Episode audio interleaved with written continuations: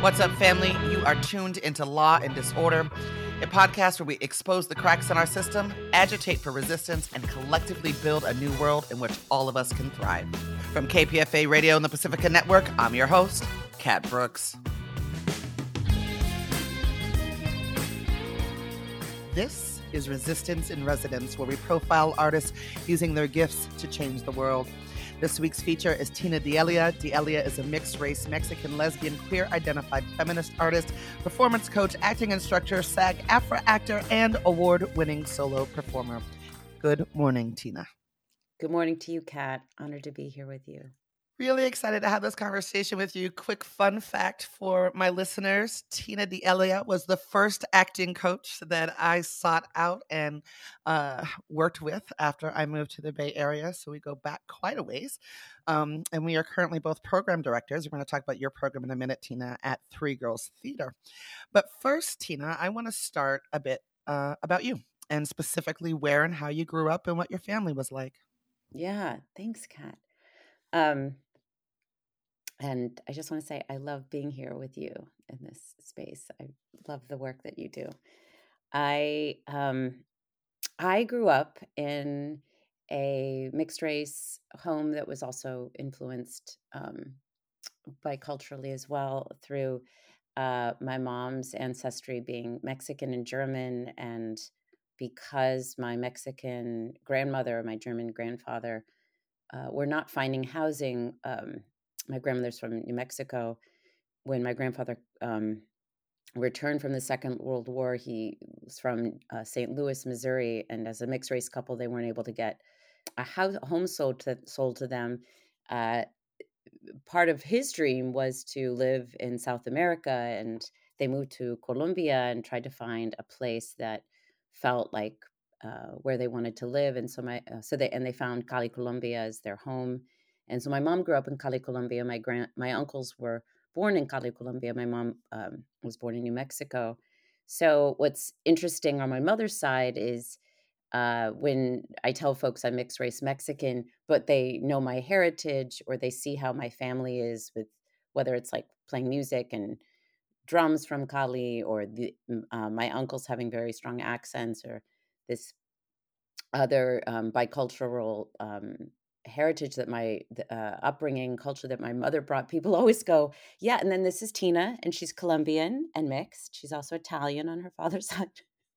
So and i always laugh because i think you know this is probably the story of so many of us um, that are mixed is that um, uh, that we have to go back you know and sort of trace our roots as far as um, like how did my family come to live in cali? And i'm like well there was racism um, so they were doing they were doing just they were doing just fine. Um, they were doing fine as a couple in Cali, Colombia. Um, and then my father is Southern Italian, and he grew up in New Jersey. And my parents met uh, when they both were in school in St. Louis, Missouri.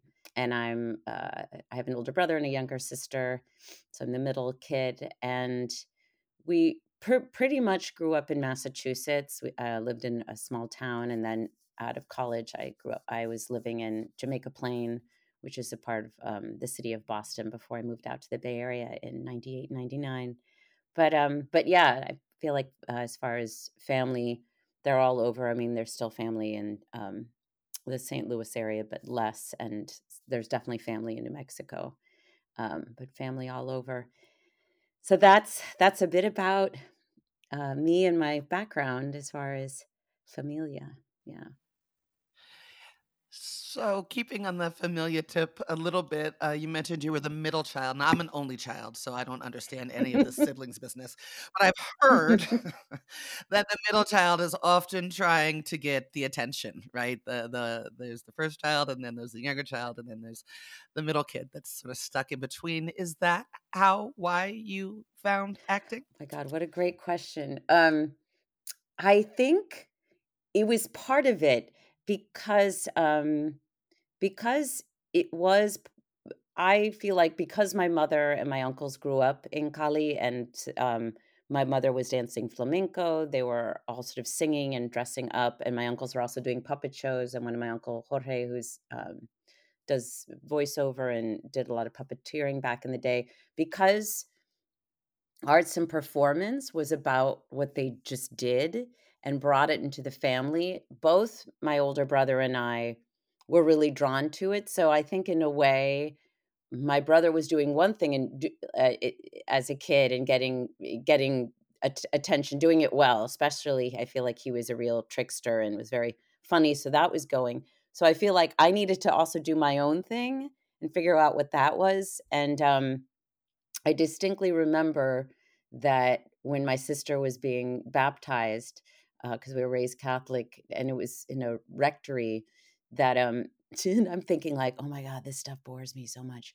So my brother, I remember when I, my brother was completely telling jokes and entertaining the priest at one point, but I was, I snuck away I knew that, you know, girls were not allowed to sneak into a church, go up the steps to an altar and entertain. And that was completely my intention. I was going to baptize myself um, and no one was going to catch me. I knew I was not allowed to be doing anything I was doing and I was going to do it. And I did it. And being five two, so I was really small as a, I was really small. I saw that microphone really high and I thought, the spirit hit me and I was like, I have something I need to say and tell it. And so I think I was doing a lot of silent uh, preaching and vocalizing and you know sort of like I, like I was this young revolutionary and then I transitioned to like and now I need to dance and entertain um, and I still knew it was like, you have a few seconds, girl. You better do this and get away with it. And I saw my pretend audience out there. I danced for them. I did my thing. I tiptoed back down, walked into the rectory. Nobody noticed I was gone, which might say something as the middle child, but I knew what I was what I got. I knew what I did. I got away with it, which was great. And there was my brother like cracking jokes and entertaining the priest. Um, and, and I'm thinking, you know, like, and who knows, probably people were, you know, hawing and kaffawing over the the baby. But um yes, I feel like I was very used to sort of either either I've got to go off and do my figure out how to direct this my own show by myself or sort of be uh, also realize I'm either going to be, you know, if my brother is the lead, then I'm going to be the supporting. Otherwise, we're going to try to be co-stars. that is the best how I started acting story I think that I've ever heard. Um, uh, let's talk about some of your your current work, uh, Tina, uh, um, and and the intersectionality of, uh, or the intersection, excuse me, of of how you identify and the work that you do, and specifically, I'd love for you to talk about Les Rights, uh, the the program you direct at Three Girls Theater. Yes, I I feel incredibly honored, blessed, thrilled, excited, and uh, and so grateful that um, all of the ways that I met Three Girls Theater before I started working for Three Girls Theater as the program director for Les Rights BTQ was already that I was doing the work as a queer mixed race Latina artist, um, the solo performance work, the research that I do, trying to infuse bringing in Latinx ancestry as far as whether it was queer stars like Ramon Novarro or Dolores Del Rio, who's Ramon is gay and Dolores is bisexual so and then my characters that i create are are queer present day and queer. So i was doing that kind of work when i would perform with les rights which was started by marjorie kreitman and there were and i love that there was this space that performances were happening that was bringing all kinds of queer women together and queer afab folks together. And uh, when i sort of went into interview and learn about Les Rights, I thought um, more intimately at, um, at 3GT, I thought, you know, I feel like now is the time to sort of expand Les Rights to Les Rights BTQ, not to be confused with Les Rights Barbecue, but um, but uh, if I say it too fast, get people get confused. Um, but that now is a time to really show the intersectionalities of gender and uh, trans masculine, trans women, non binary folks, um, AFAB folks in our, and bisexual folks in our queer spectrum, and really bring in playwrights, more playwrights, more solo performers, as well as more dramaturgs and directors and actors who are on the queer spectrums.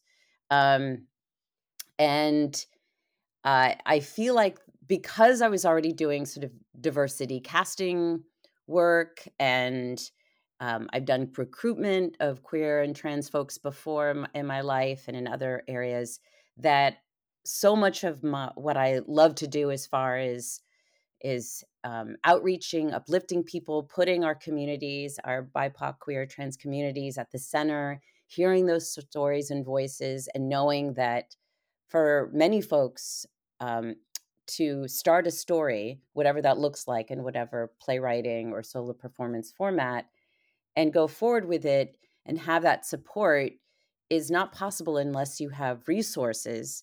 And for me, it um, being able to have support with the, I think I'm on my maybe my fifth solo show now that that I really believe in the process and that it takes a village and that you get you know you find your team you find your people you find who's going to nurture your work and really help you expand and so to be able to run the the program of Les Rights BTQ and um, have folks start from wherever they are from their from their play or solo show and get the support of a dramaturg, get the support of a director, get the support of actors and a stage reading, and not have to pay for it, but instead have that be part of the program that they get to be a part of and get to have the resources of people coming and as folk, some folks may not know, like all of 3GT's Three Girls Theater stage readings are for free, so they're accessible to folks. So I love what I do, and I love all the folks I get to meet. And some of them I've already known, and some of them I haven't. But I feel like this is part of the work that I'm supposed to be doing, which is really helping support folks um, seeing their dreams come true as far as telling their stories. And if you are uh, a, a, woman identified woman writer over the age of 40s, you too should check out Three Girls Theater because that is the home uh, for, for writers that, that don't um, don't get the love of mainstream Hollywood uh, very often, or mainstream New York for talking theater very often. Um, and you not only do theater, you also do film and yes. television, uh, Tina. Um, and I, I, dance in and out of it mostly because it makes me want to stop acting, usually because of the, the, business side. And when I do, though, look at casting mm-hmm. roles now, I don't see as many roles that say, uh, you know, 45 year old Latina or 35 year old black woman. I see looking for racially ambiguous act, you know, man, woman, what, whatever dog, um, not not tied to an actual race. T- t- talk about. I don't know if you have that same frustration, but I definitely feel it's a continuation of the erasure mm. of of folks of color, our culture, our contribution to to to this planet and how, how that's impacting the ability of actors of color to actually get work actors that clearly are black or clearly are latina yes. um, that are not ambiguous at all in how they walk in yes. the world so glad you asked me that kat i feel like for decades and decades and decades you know still happening still going on that i'm fighting against and and i always want to talk about with folks in casting is that casting was created around a white supremacist model a very like uh, it became a very mainstreamed and very patriarchal, incredibly ageist and misogynist um, uh, with women. No, and, and no sense of and like a no sense of reality as far as I okay maybe this person is thirty and I'm like they're fifty seven. Let's stop like um and and, uh, and yes and creating just complete false notions like so then folks in their 40s feel like they need to say they're in their 30s and so i uh, i'm 53 when i turned 40 I, I was like oh all those women before me uh, and all those women now they were they were of course they were all telling the truth. I i feared this. I was like i'm 53 but when i turned 40 immediately the calls the the the auditions everything was less it I, I, I was i was like if i feel some invisibility that means folks who are really being marginalized and pushed out are must be feeling like this a thousandfold.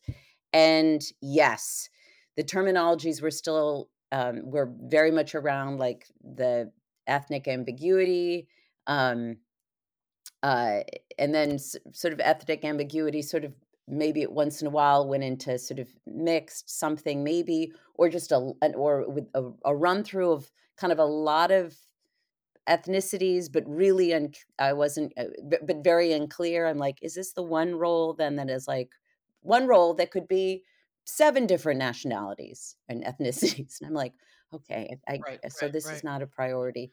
Um like, this is not a priority. And and when i and when i sort of argue or make statements about these false notions um uh, like recently in talking to some folks in LA that were getting pushback on trans folks working on series about trans folks and going, you know what, like we're pushing pushing up against people. It was like they don't care, and I'm just you know yelling and screaming, and I'm like, I'm like, really? So then if I get in a room with these people, they still don't care. So what I felt so strongly that I could do as a casting director is say, I'm going to break all of those rules, and then I'm going to keep breaking rules because I have no idea when I would look at a breakdown of characters and I'd go, I'm not sure what the choices would be that these characters are all young. And I'm not sure why all of them couldn't be BIPOC characters. Every time I see all the majority of white uh, lead actors, right, prota- white protagonists, um, and also again and again, this goes back to right, who's telling the stories, who's directing the stories, um, and who can even get into the room to do that um, and then the incredible um, tokenizing of going Kat you have one thing. You have one thing. It's like i was like that's a, right that doesn't count that's a problem like right that's a problem too. That doesn't that's not helping. And i feel so strongly that when when and i'm pointing to myself when there is a place when one has some kind of leadership privilege to be able to be in the room or make recommendations and fight for um, actors and fight for a vision that absolutely needs to look different than this whole mainstreaming white supremacist patriarchal vision of casting that that for me it means like i'm one person and so this world is only going to get stronger if i'm bringing more and more people on board to be doing this with me. Kat you don't have to go to school to be a casting director. Yay that's great. That's great. That means that you know that this is just about you know like many artistic practices that it's your experience and your dedication and your time um, involved in the work. And i also and i also give enormous props to my mentor nina henninger because she really she really wanted to know who i am and and uh, what i was bringing in and and um and how i could keep growing how much i could keep growing. And so i i many many times envision myself as being like now you need to bring on all of these people to help you cast in this person. So Yes, I have gosh, I have so many feelings, Kat, about I mean, so many feelings. I just like I get so angry eh, when if I learn on the inside, like, you know, fighting for someone who is an actor in a wheelchair, disabled, and here's the role, and people have the means to do recruitment all over the country. And then I'm on the floor crying and screaming because I'm like, and then we cast the able-bodied person like it just all got swept to the side and they're like we're going to cast our friend over here. And i'm like what did i was like i'm like I, like i'm i'm speechless and i won't you know and i'm speechless and i won't shop stop sharing those stories i'm speechless you know so there's experiences where uh yes the ethnic ambiguity keeps happening and i just keep going nope we're just gonna we're gonna change that or somebody gives me a breakdown that's really you know thin like you know right right like um like black woman uh, mother sad crying you know lives Listen, you get that. You call me. I will come pout in your exactly. office. And then I'm go. And then I'm going. Well, the job is to read the script, and then I'm like, yeah, there's a lot more going on here. It's like I'm not asking permission. That's the other thing. I was just like, I'm not asking people permission. Um, and that happens too when there's when there's roles where it's like female, male. That's a really large spectrum. I'm not asking you permission to bring in folks of gender spectrums and right and you're just you're looking for somebody to you know be a, a, leader well there's all i was like yeah there's all kinds of there's all kinds of leadership so i'm just going to show you folks who i think will be phenomenal kat i want to i want to i want to change the mainstreaming of all of that of film of television of web series of of yeah i want to i want to help change the landscape because it's it's not okay so grateful for the work you do. I mean, you know, I was joking about, you know, well, no, I wasn't joking when I talked about, you know, dipping in and out of even pursuing television and film because it just eats at my artist's mm-hmm. soul um to to engage in it and i'm just I, you know, i'll just go do theater and then mm-hmm. um and and be fed tina uh, taking the conversation back yeah. to theater we only have a few minutes sure. left but you you sort of glossed over uh five solo shows and then you kept talking as if right like you just sort of sit down and write what you wrote one a day as someone who has written a full-length solo show i happen to know that it is a labor of love and so many other yes. things um talk about where the ideas for your solo shows have come from and you you you help other people yeah. write solo shows and talk about a uh, talk a bit about process and, and how it differs actually from writing, you know, a, a play with multiple characters. Yes. Um, I came to solo work through spoken word um, performance poetry in the in the 90s in Boston. And what was so great was it was I feel like there were all kinds of writers and performers I was seeing, um, folks of color, and and I always tell people the story. I was at Theater Offensive, which is a really great radical queer theater in Boston. Pamela Sneed, a black queer woman from performer, incredible performer from New York, came down to perform. Um, uh, Imagine being more afraid of freedom than slavery. And she was right up, like next to us at our feet. And then we get to go, and then the next day, like do a free workshop with Pamela Sneed. And so, and there were many artists that were brought in, but like I'll never forget that moment in 1993 because I was, the seeds were already being planted and and then i was and then i was learning sort of how to i was like oh okay so right you you take a workshop you spend time with folks um, you figure out sort of your theater your people what you want to write about. So i had always been char- i've always been character driven and uh, in storytelling and i usually will always find fictionalized characters that i can play and play multiple of them is is my style and my first show is more serious because I, um, since high school, I was very committed to doing anti sexual violence work. And so my show, Forgotten Angel, was, um, I infused some of my um, spoken word poetry into that and uh, was trying to tell a, a, story that was of a much more serious tone. And I already had a mentor, Lois Roach in Boston, who's a Black uh, poet, uh, director, writer, and performer who is all Lois is all about like we're going to use the simplicity of you have a chair and you have your water and that's it. And I'm like, okay, great, we're stripping this down. It's all it's it's the body, it's the energy, it's the environment.